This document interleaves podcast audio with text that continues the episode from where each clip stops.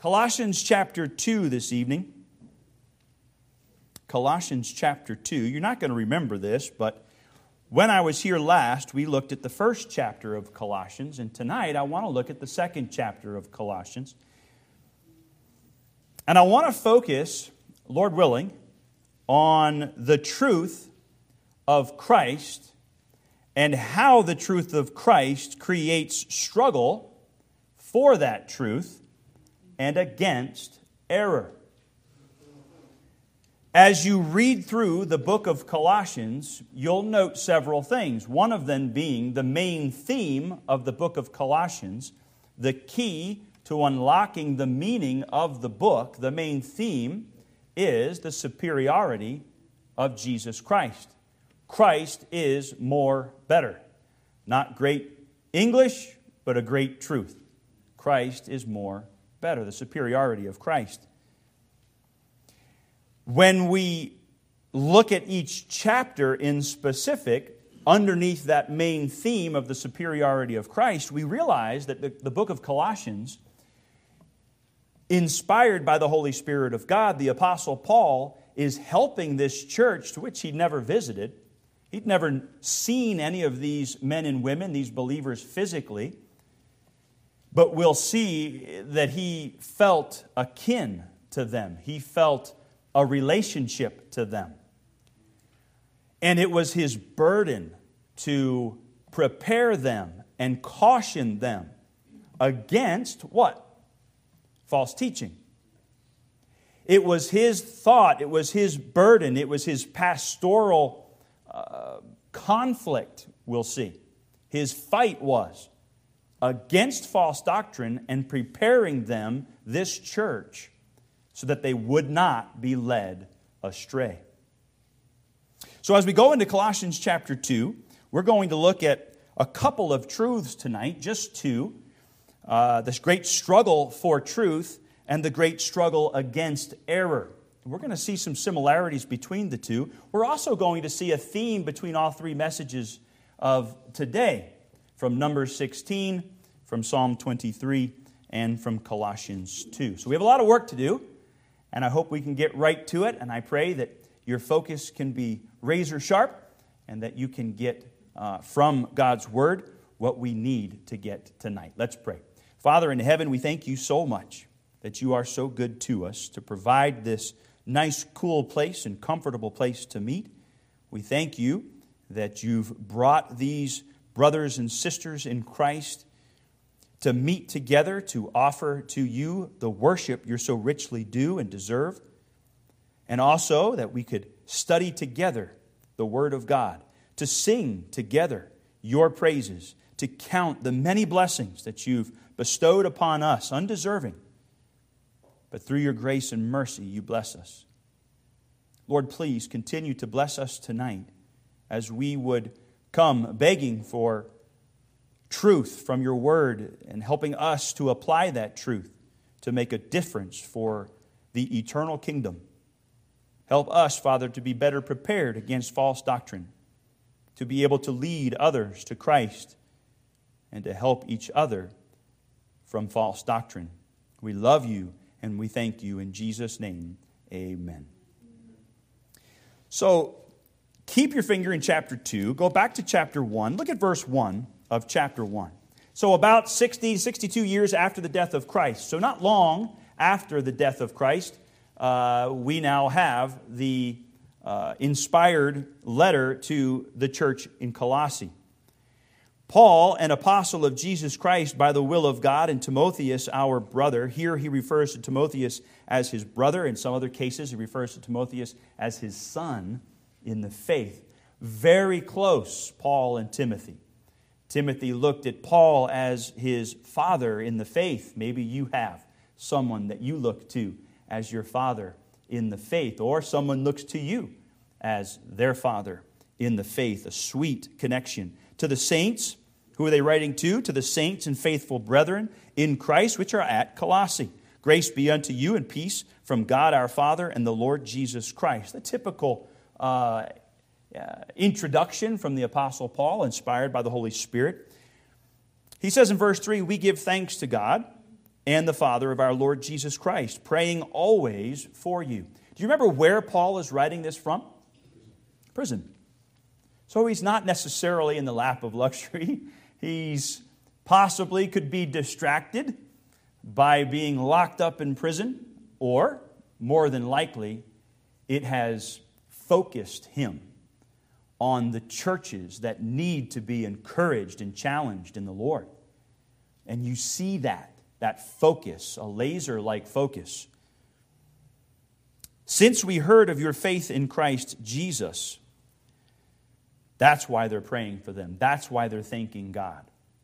Paul has heard from probably Epaphras about this church's living for the Lord, this church being on fire for Christ. We heard of your faith in Christ and of the love which ye have to all the saints. You're starting to get a picture of the audience, the recipients of this letter. Believers in Jesus Christ who love the Lord, who want to serve the Lord. Verse 5 For the hope which is laid up of you in heaven, whereof ye heard before in the word of the truth of the gospel, which is come unto you, taught more than likely by Epaphras, as it is in all the world, and bringing forth fruit, as it doth also in you, since the day you heard of it. They heard the gospel, they received Christ, and they haven't stopped. They continue to grow in the Lord and desire to serve Him and to walk in Him. It says, as it is in all the world, and bringing forth fruit as it doth also in you, since the day you heard of it, and knew the grace of God in truth, as you also learned of Epaphras, uh, our dear fellow servant, who is for you a faithful minister of Christ. And this is where we get the idea that they would have heard these truths, the gospel, from Epaphras, who also declared unto us your love in the Spirit. Jump forward now to chapter 2, uh, verse 1, uh, chapter 1, verse 16. For by Christ were all things created that are in heaven and that are in earth, visible and invisible, whether they be thrones or dominions or principalities or powers, all things were created by him and for him. And he is what? He is before all things. That idea of priority. Christ is our priority. Many of you have other things that you could be doing tonight. And instead, you looked at those list of things and you said, I have a priority. And his name is Christ. So, what am I going to do tonight? Del Taco's got a great sale. Well, I could do that after church. Uh, I need to do my laundry. Well, I, I could actually do that after church. Uh, we have a priority, don't we?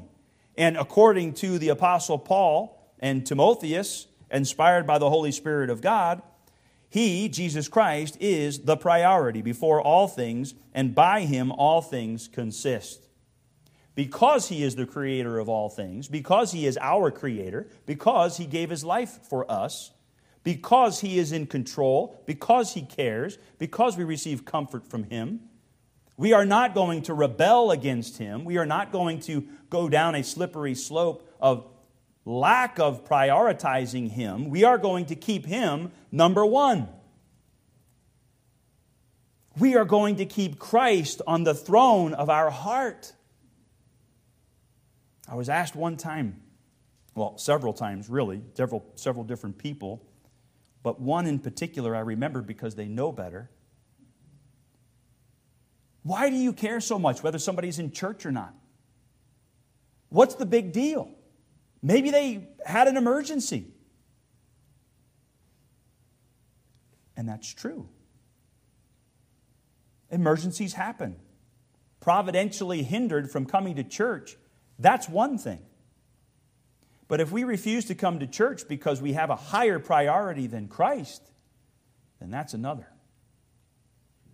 You're here tonight because you made a choice to be here.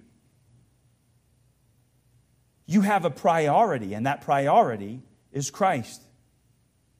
And if Pastor uh, uh, Kuhlman was here tonight, he would smile as he would see each one of your faces because he cares for you and he wants you to prioritize Christ. And one way we reveal who is our priority or what is our priority is by our schedule. Yeah, sure, people get hindered, people get have emergencies. That happens. But it's when it's not an emergency, when it's not providentially hindered, and the still not coming to church, then that's an indication of a lack of prioritizing Christ.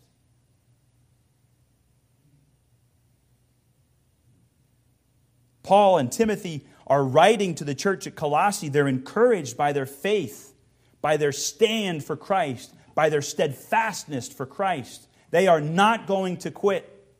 They're going to be like a wolfie who, a quarter of the way up this hill, at the easy part, begins to whine, and I want to take and wring in his neck. You haven't even gotten to the difficult part yet. Don't quit now. We were talking at the shows, which I'm appreciative of the shows putting up with me again for lunch today. Uh, huge blessing. Great food and even better fellowship. And that is a blessing. So thank you very much. And I'm going home with some pierogies, which is a blessing.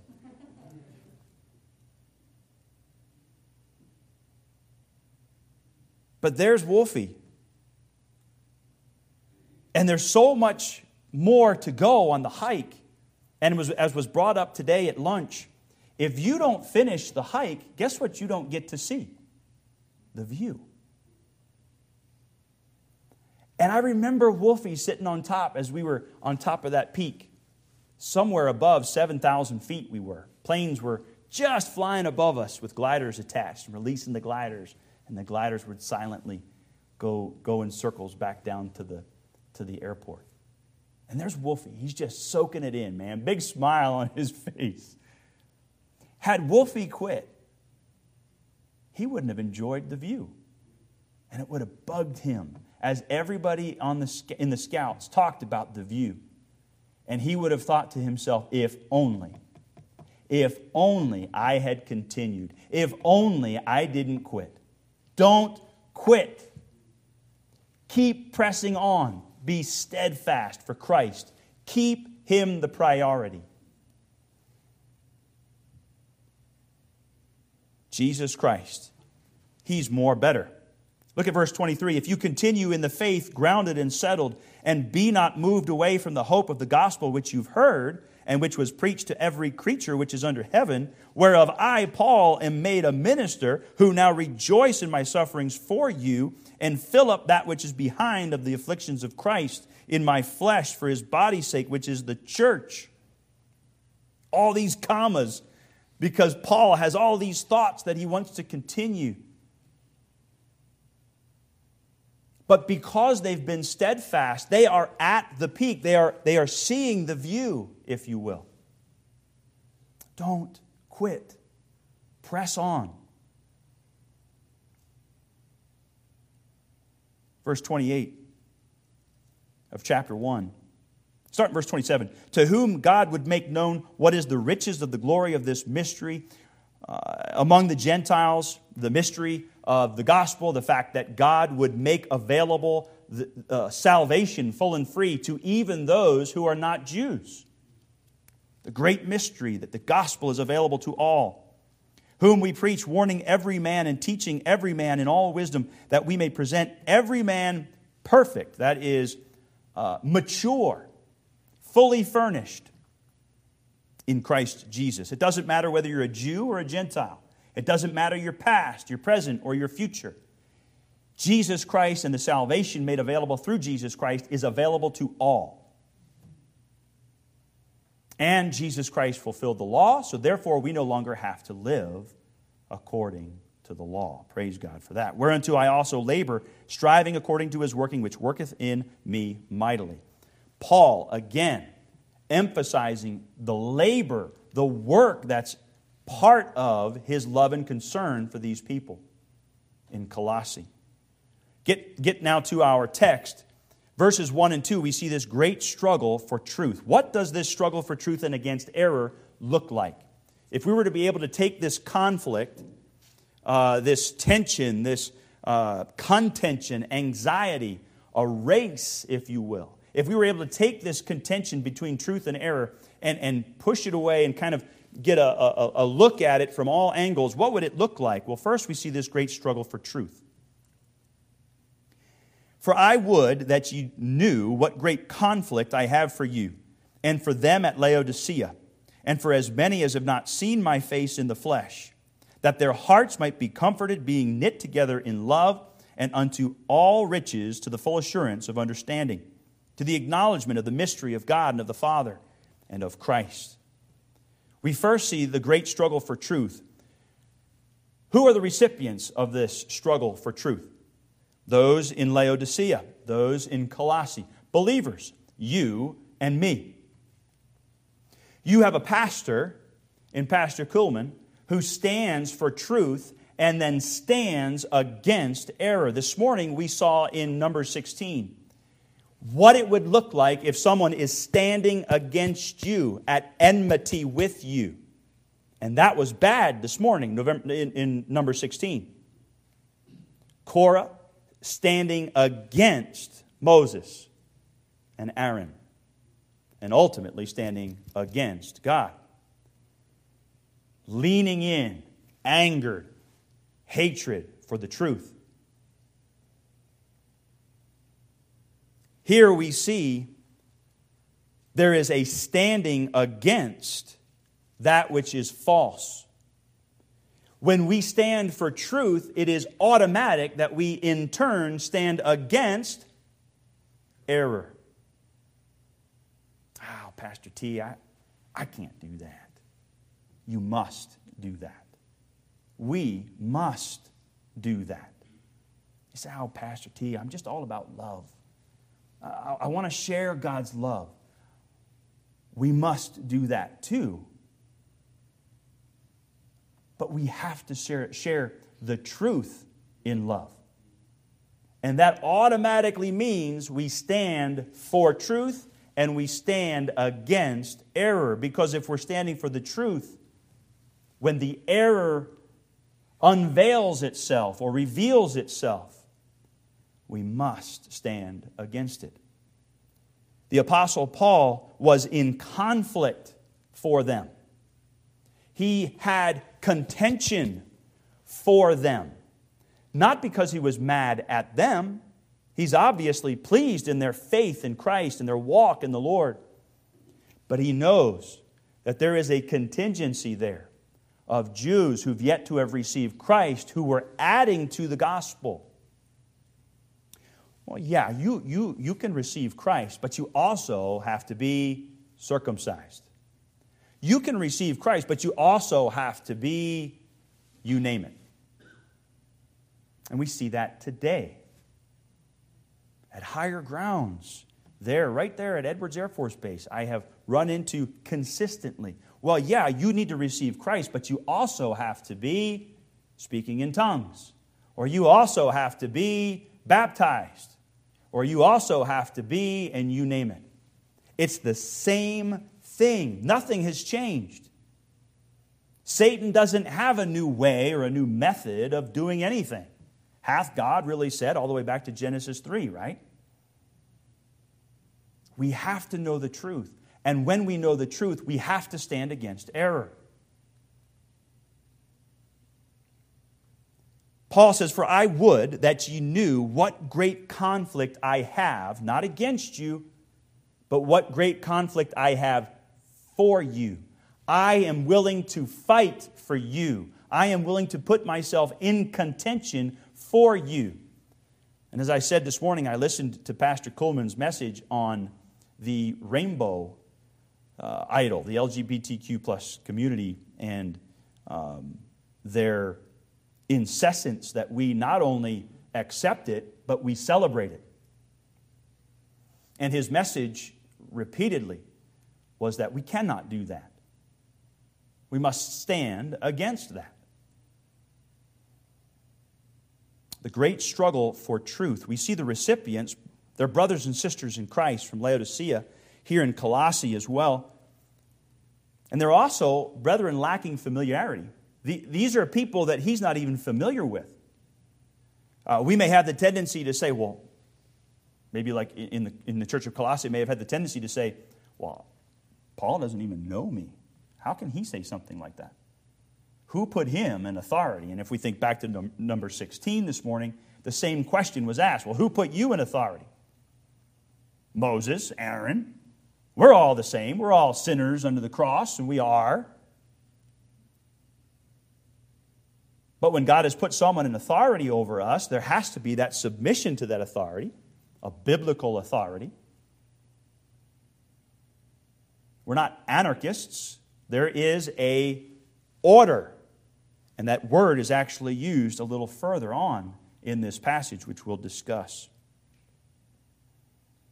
These are brothers and sisters in Christ that have never met the Apostle Paul, and yet he is telling them, You, I am willing to fight for.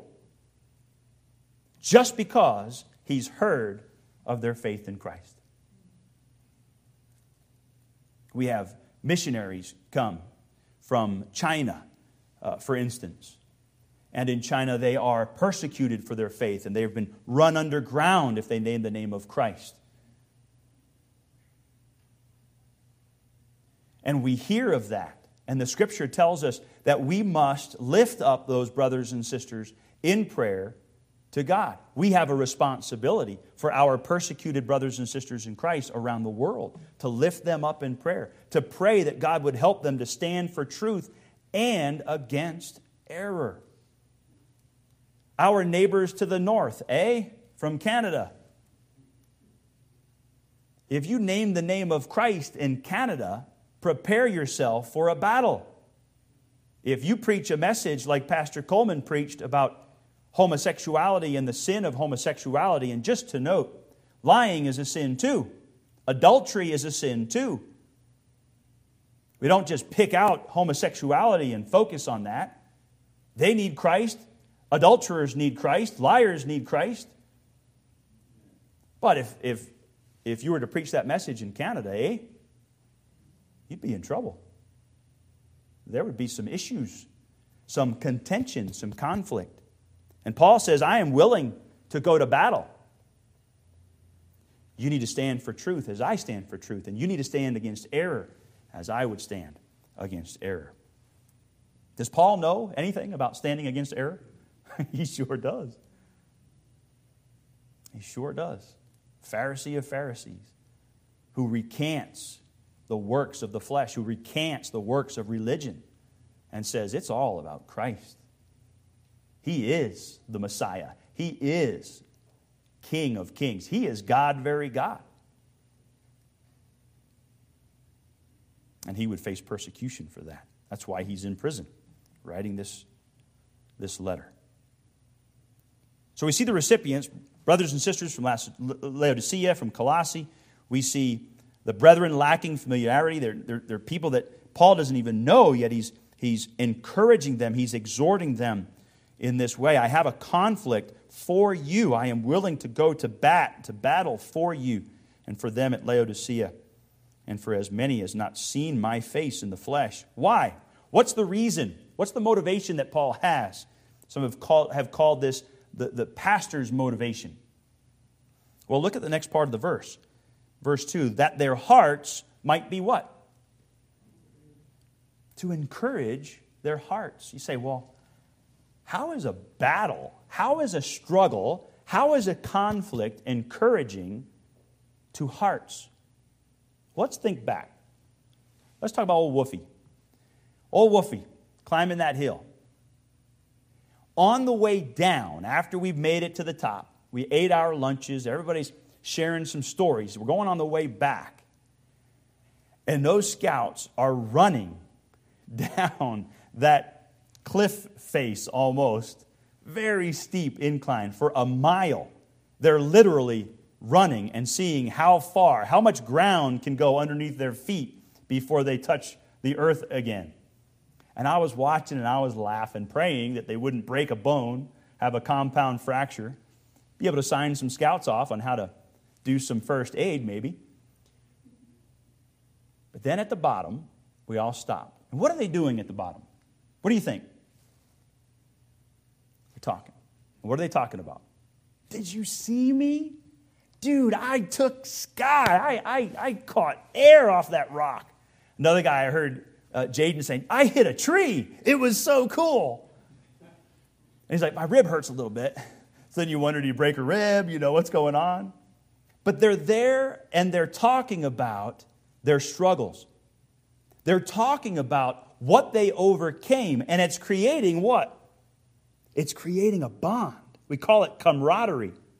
A unit in the military does not get nearly as strong until after they've been in battle, until after they've been through, if it's not battle, maybe a real tough exercise where they're practicing for battle. And then they come back from that, they're at chow. What are they doing? Dude, did you see what Sarge did? I couldn't believe it. Hey, did you see what happened to me? Look at this, man. I got this big laceration right here. I probably need to have, you know, have some stitches, but I'm not going, you know, whatever. And there forms this bond, this unity. When a church goes through conflict, when a church goes through struggle, when you and I, as individuals in the church, stand together for truth against error, there becomes bonding, there becomes camaraderie. It creates unity. And there is a comfort in heart when we know we've done the right thing. There is a comfort, there is an encouragement when we do the right thing, no matter the consequence that their hearts might be comforted, being knit together in love. We see Paul's reason for writing, this reason for the conflict, the reason for the great struggle for truth, is first that it's encouraging to hearts. Second, it enlists unity. It creates a bond and a camaraderie. And thirdly, it ensures understanding of the mystery. There is nothing like trying to learn a language than going to the country and immersing yourself. Yeah, try to find your way around without learning the language. You want to learn a language? Go to that country and immerse yourself in, in that country. You're going to learn. And you'll learn faster than you would in any schooling. There's just something about pressure, there's something about testing. We have to be tested. We have to be struggling. We have to be in conflict. There are benefits to it, but even if there weren't any benefits to it and it was nothing but one big struggle, we would still have to do it because it's what we're called to do. Stand for truth. Be steadfast for truth. He ends in verse 2 being knit together in love unto all riches of the full assurance of understanding to the acknowledgement of the mystery of God and of the Father and of Christ. That the gospel is made available to anyone who would believe. How are we going to find that out if we're not out there telling people? How are we going to find that out for ourselves if we're not out there putting ourselves in difficult situations?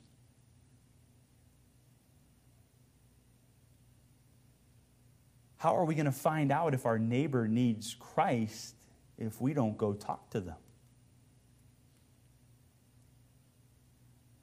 How are we going to grow in our ability to share Christ if we don't share Christ? You can learn from Scripture.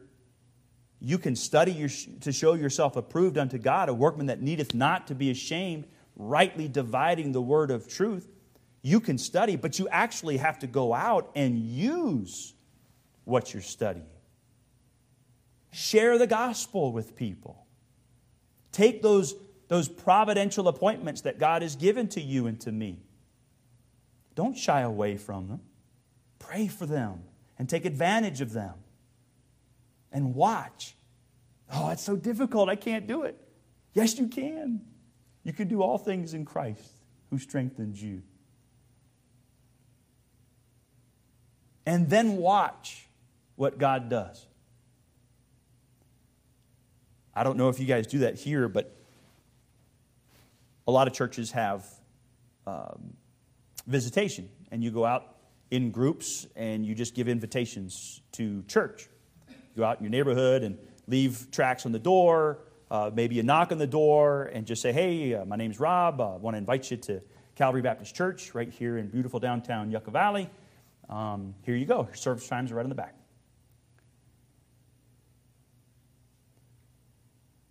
The church I was at in Iceland did that.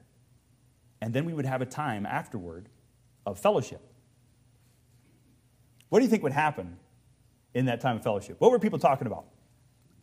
Dude, I gave this guy a tract. He threw it in my face and spit at me. It was amazing. Pastor, you would never guess. I saw this guy, he had a, a leather jacket on, he had piercings all up and down his, his, his ears and in his, in his nostrils. He had piercings everywhere. I gave him a tract. He said he's going to come to church. Amen. Isn't that awesome? And you have the same effect. You have this camaraderie, you have this unity. But it only happens when we put ourselves in difficult situations. It only happens when we put ourselves in stretching situations.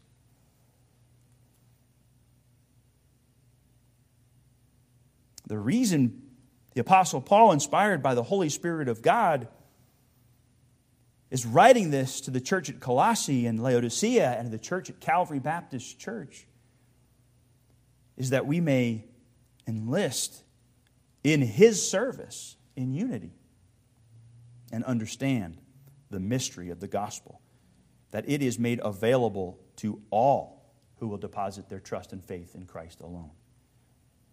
He continues, verse 3. We leave this idea of the great struggle for truth, and now there's a slight, a subtle shift to now a great struggle against error. And again, this is the natural occurrence. This will occur because it's what happens when you stand for truth. You automatically stand against error. Look at verse 3.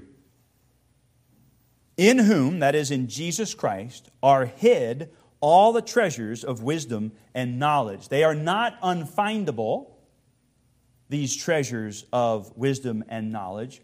They are able to be found. How?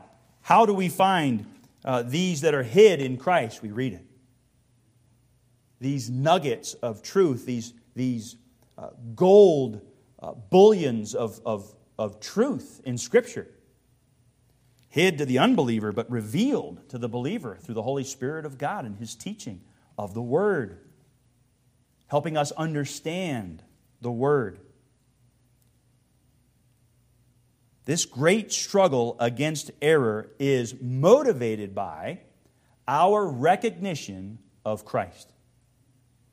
We, if we recognize Christ, if we understand the mystery of the gospel, that mystery being that through Christ it's made available to all, whether Jewish or Gentile. If we understand, if we recognize Christ, then we will recognize there is a struggle against error that seeks to pull people from Christ. The truth attracts them to Christ, the error seeks to pull them from Christ. We see in this recognition of Christ how are we to recognize him? How are we to be familiar with Christ? but by understanding these treasures of wisdom and knowledge. My pastor says the difference between wisdom and knowledge is this knowledge is understanding that a tomato is a fruit, wisdom is understanding that you don't put tomatoes in fruit salad. Wisdom is taking knowledge and applying it. Wisdom is taking God's word and understanding its practicality, right?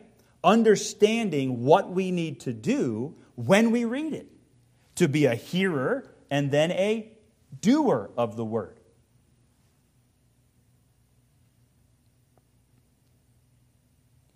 Hidden in Christ, who is revealed in this book, are treasures of wisdom and knowledge. Knowledge puffs up, so we seek to be wise with the wisdom, uh, wise with the knowledge we receive from our reading of the scriptures. We don't want to just know stuff. We want to know stuff for the purpose of reaching others for Christ, to apply it and therefore make wise choices.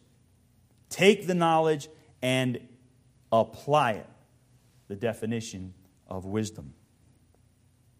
He continues and he says, In whom are hid all the treasures of wisdom and knowledge. You note the propensity of those treasures. This is all that we need. All the treasures of wisdom and knowledge are found in this book, from the book of Genesis to the book of the Revelation. Everything we need is right here. So, if that's the truth, and we seek to be wise with that knowledge, then what ought we to be doing with most of our time? We ought to be in this book. We've got to know this book better. We've got to know this book as best as we can. We recognize Christ in this great, great struggle against error, and we also remember caution. Now, this verse brings us back in line with this chapter uh, uh, 1 and 2 theme we're, we're under the theme of the superiority of Christ, His truth, the fact that Jesus Christ is truth. If we receive Christ, then we are receiving truth, and therefore we automatically are standing against error. And with that in mind, we, we look at this next verse, and this I say, lest any man should what? Beguile you with enticing words. Um, I heard this illustration. It's not mine. I like strawberries. I like strawberries better with whipped cream, maybe a little chocolate sauce and ice cream underneath it, a lot of ice cream underneath it. If you put strawberries on it, it's a fruit dish. It's better for you, it's more healthy. That's not true. That's false. False teacher. So, strawberries are delicious. If you like strawberries, you can nod your head and you can say, well, yeah, yeah, strawberries are delicious. But you can't catch a, catch a fish, as far as I know, you can't catch a fish with a strawberry. What do you have to use for a fish? A juicy worm. Or, you know, you, you guys that are better fishermen than I am, I'm not a fisherman. I just go by what I hear. Uh, that worms are pretty much what you would catch maybe the basic general fish with. But you probably can't catch a fish with a strawberry. What is enticing to you may not necessarily be enticing to me. And the thing here is, Satan knows what is enticing to you, and he knows what is enticing to me, so that if one person likes strawberries, one person says, oh, strawberries, oh, you know. One person says, I hate uh, the little cabbages, which are called Brussels sprouts, thank you. And another person says, oh, Brussels sprouts are so good. Satan knows what entices us, doesn't he? He can package things in a way that looks so good. Uh, the word beguile means to deceive. It's exactly what he did in Genesis chapter 3 to Eve. He beguiled her, he deceived her. He asked her, Hath God really said? And that's exactly the same method he uses to this day in 2023. Does eh. God really say, forsake not the assembling of yourselves together as the manner of some is? Well, you can take today off. What, just, just take today off, not a big deal. Do you understand? If, if you are in church every Sunday and every Wednesday, whenever these doors are open, you have made yourself available to be a blessing to your church. And I understand. I understand. Things happen. Sometimes you cannot make it. I understand. But when you can make it, you should be here. Because if you're not here, guess what? God can't use you. I've heard it over and over in ministry. I got saved when I was 19. I'm almost 51. November, I'll be 51. And I've heard it over and over in these years of being a Christian how someone being at church was a blessing to a visitor. Or maybe that person who was at church led that visitor to the Lord. What if that, what if that person who was in church that day decided not to come? Would that person have ever come to know Christ as Savior?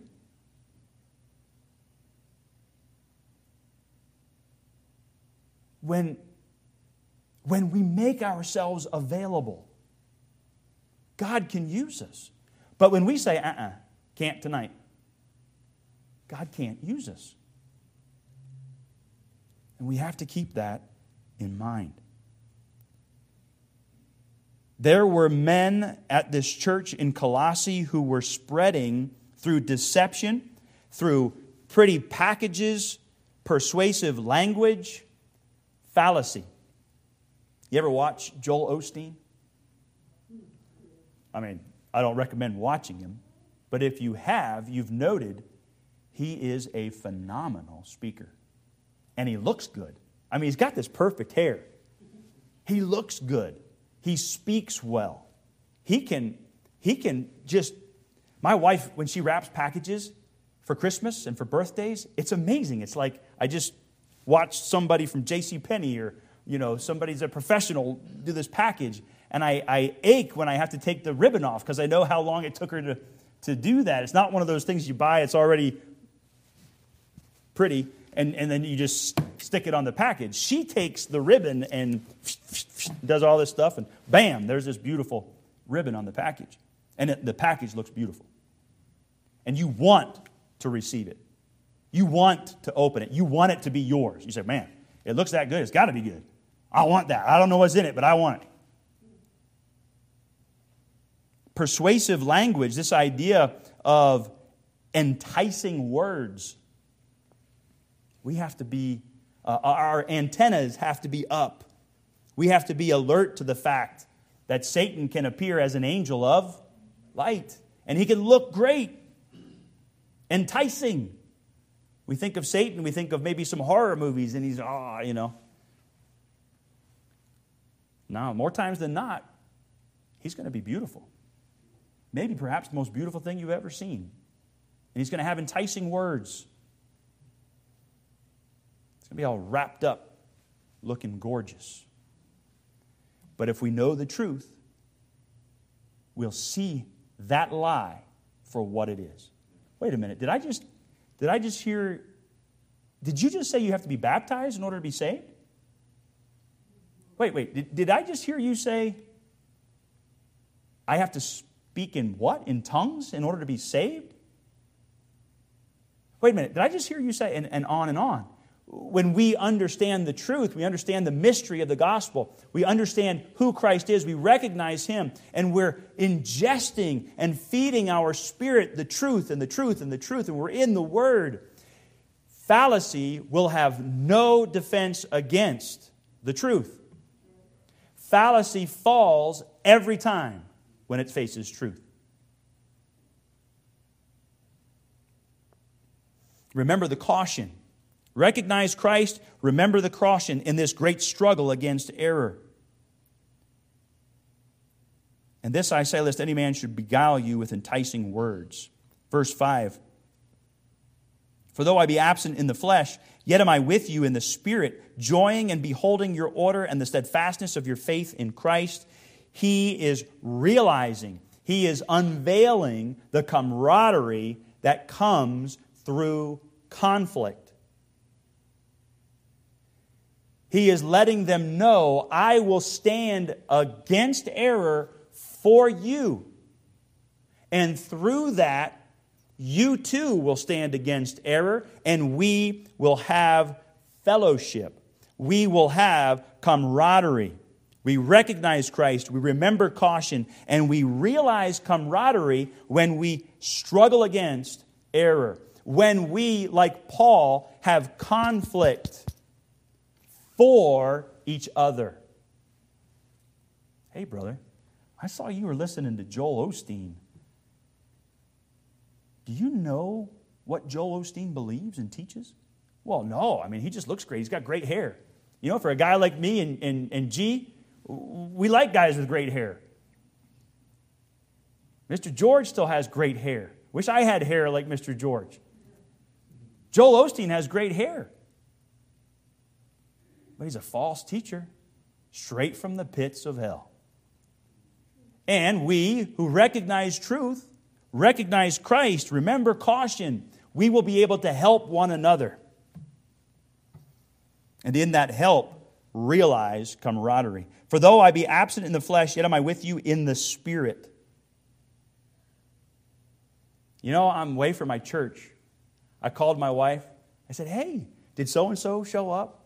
Was so and so there? How did your piano playing go? How did the music go? And she fills me in. Why? Because I care about what's going on at that church. It's my church.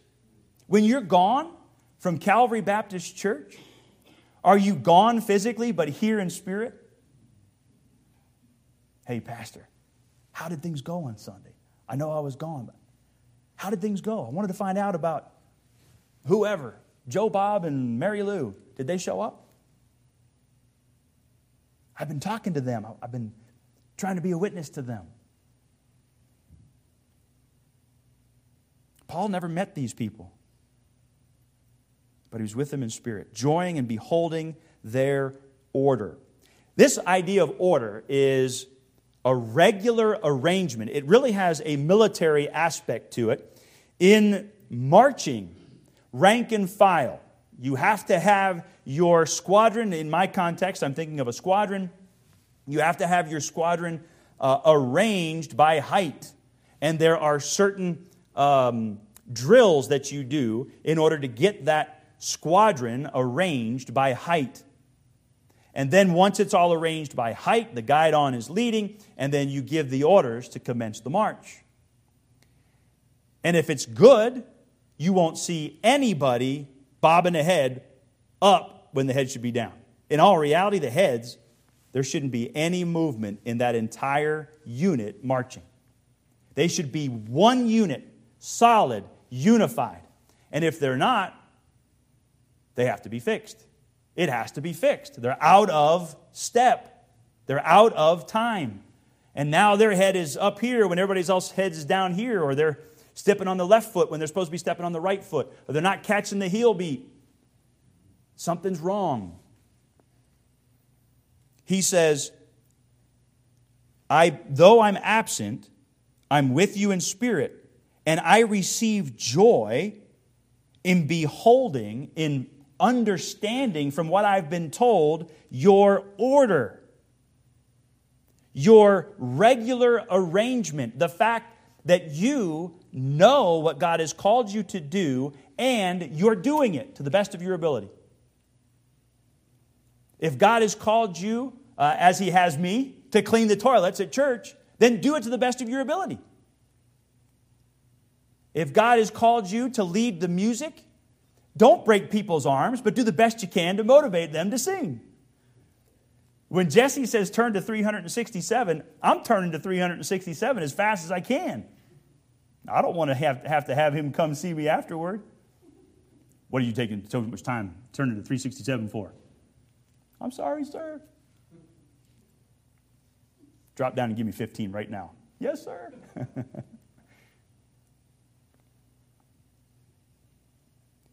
There is an order, isn't there? God has called us to do things, to be um, a nose in the body of Christ, some to be an elbow, some to be a callus uh, on the hand to protect the hand, some to be a finger, some to be a heart, some to be a brain, some to be an eye. We all have our part in the body of Christ. And if you are not here, what happens to the body? It's got some issues, huh? If you're a nose and you don't show up, how's the body going to breathe? If you're an elbow and the body falls down, what's it going to land on? I don't know if that makes any sense. But I'm thinking about my scouts going down that, that hill, bloodying up their elbows. If they didn't have an elbow, they probably would have broke their ribs. There's a purpose and there's a reason for every believer. We're all different, and we all have a different order, part of the order, the arrangement that God has made in this entity that He calls the church. And beholding your order, he received joy. And what else re- receives? What else does he receive joy by? the steadfastness of your faith in Christ. Lastly, we look at this idea of a spiritual testimony. Standing against error can only be effective if you have a positive spiritual testimony. If you're living for Christ on Sunday and come Monday morning, you're living for the world, and then Tuesday you go to stand against error, that's not going to work out so well for you. Paul says, I am joy filled by your steadfastness in faith in Jesus Christ. Your ability to be immovable in your faith in Christ. You know the truth, and nothing is going to sway you from the truth. How did you get to that point? you Got to read this book over and over. You got to come to church and hear the preaching and the teaching of the word. You got to put yourself in situations that are difficult and stretching. You got to come up to pastor and say, "Hey, what can I do? What else can I do here? Is there anything that I can do?" Miss Marilyn came up and played the piano. What a blessing to have someone who was willing to come and do ministry, to play the piano for us. That was a blessing the steadfastness of your faith in Christ. It all builds on understanding the mystery of the gospel. It all builds on recognizing Christ and learning more of Him.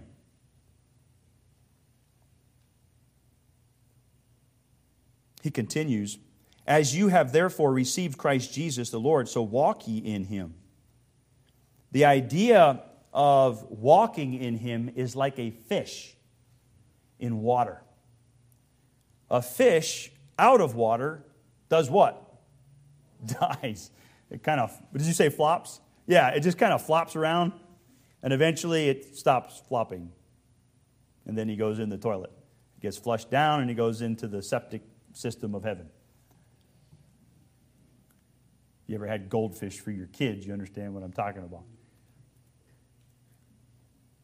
The idea of a fish out of water is that of kind of someone who doesn't know what they're doing in the situation they're in, right?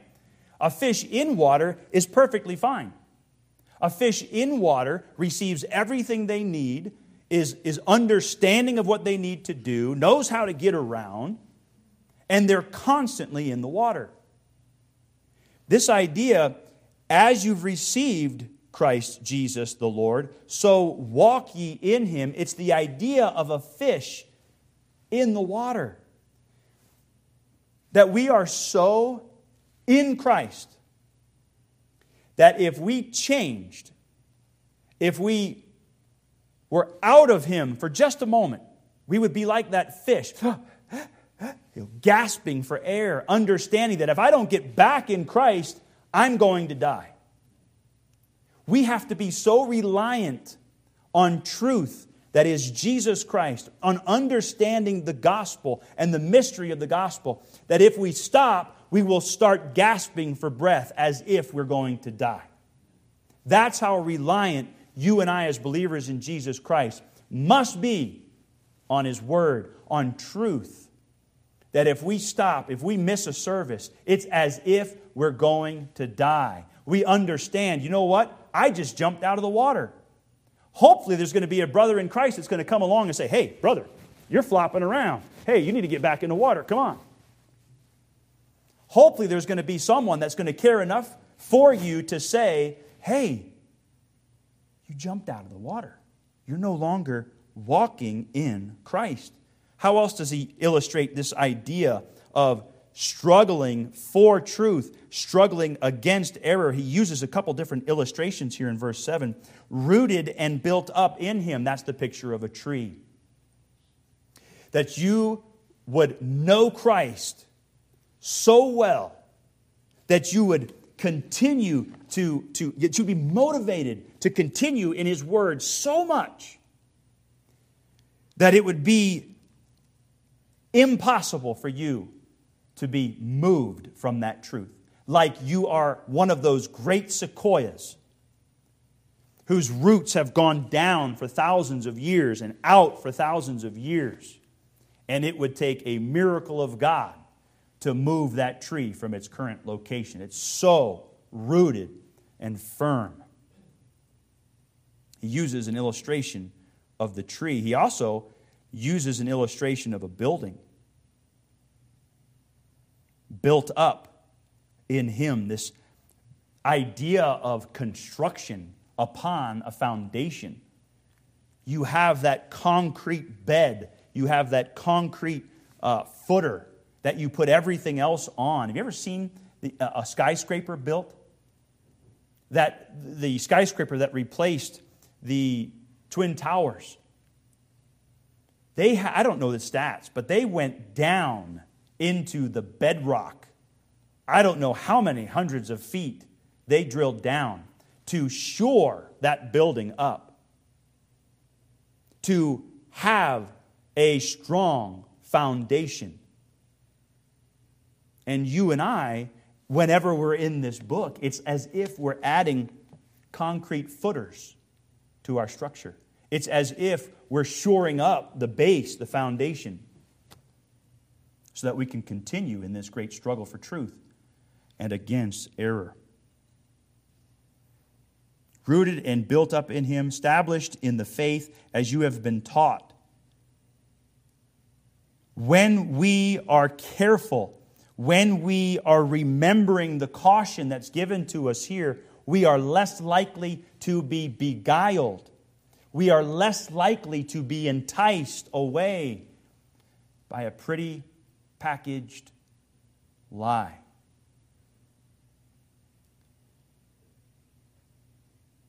Abounding therein with what? With thanksgiving. To take all of this in, to understand we are in a conflict for truth and in a conflict against error, to understand all of that, but not to apply the character trait of thanksgiving would cause failure. We must be thankful. In all of this, even in the midst of conflict, we walk away from that conflict and we must say to the Lord, Thank you for that opportunity. Thank you for showing me the truth. Thank you for showing me that that was error. This idea of thanksgiving, even in the midst of this struggle. The truth of Christ creates struggle, not just for the truth of Christ, but against the error that seeks to pull away from Christ. Verse 8, and finally ending, verse 8 Beware lest any man spoil you through what? Through philosophy and vain deceit. Man's attempt to understand the world and the universe and eternal things outside of this book is what's called philosophy.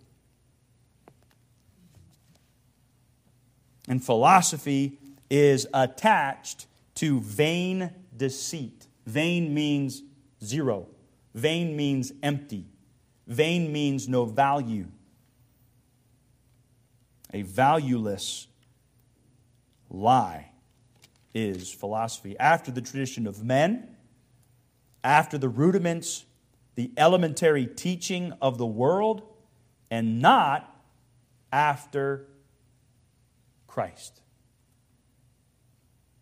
Christ is more better. Christ is superior.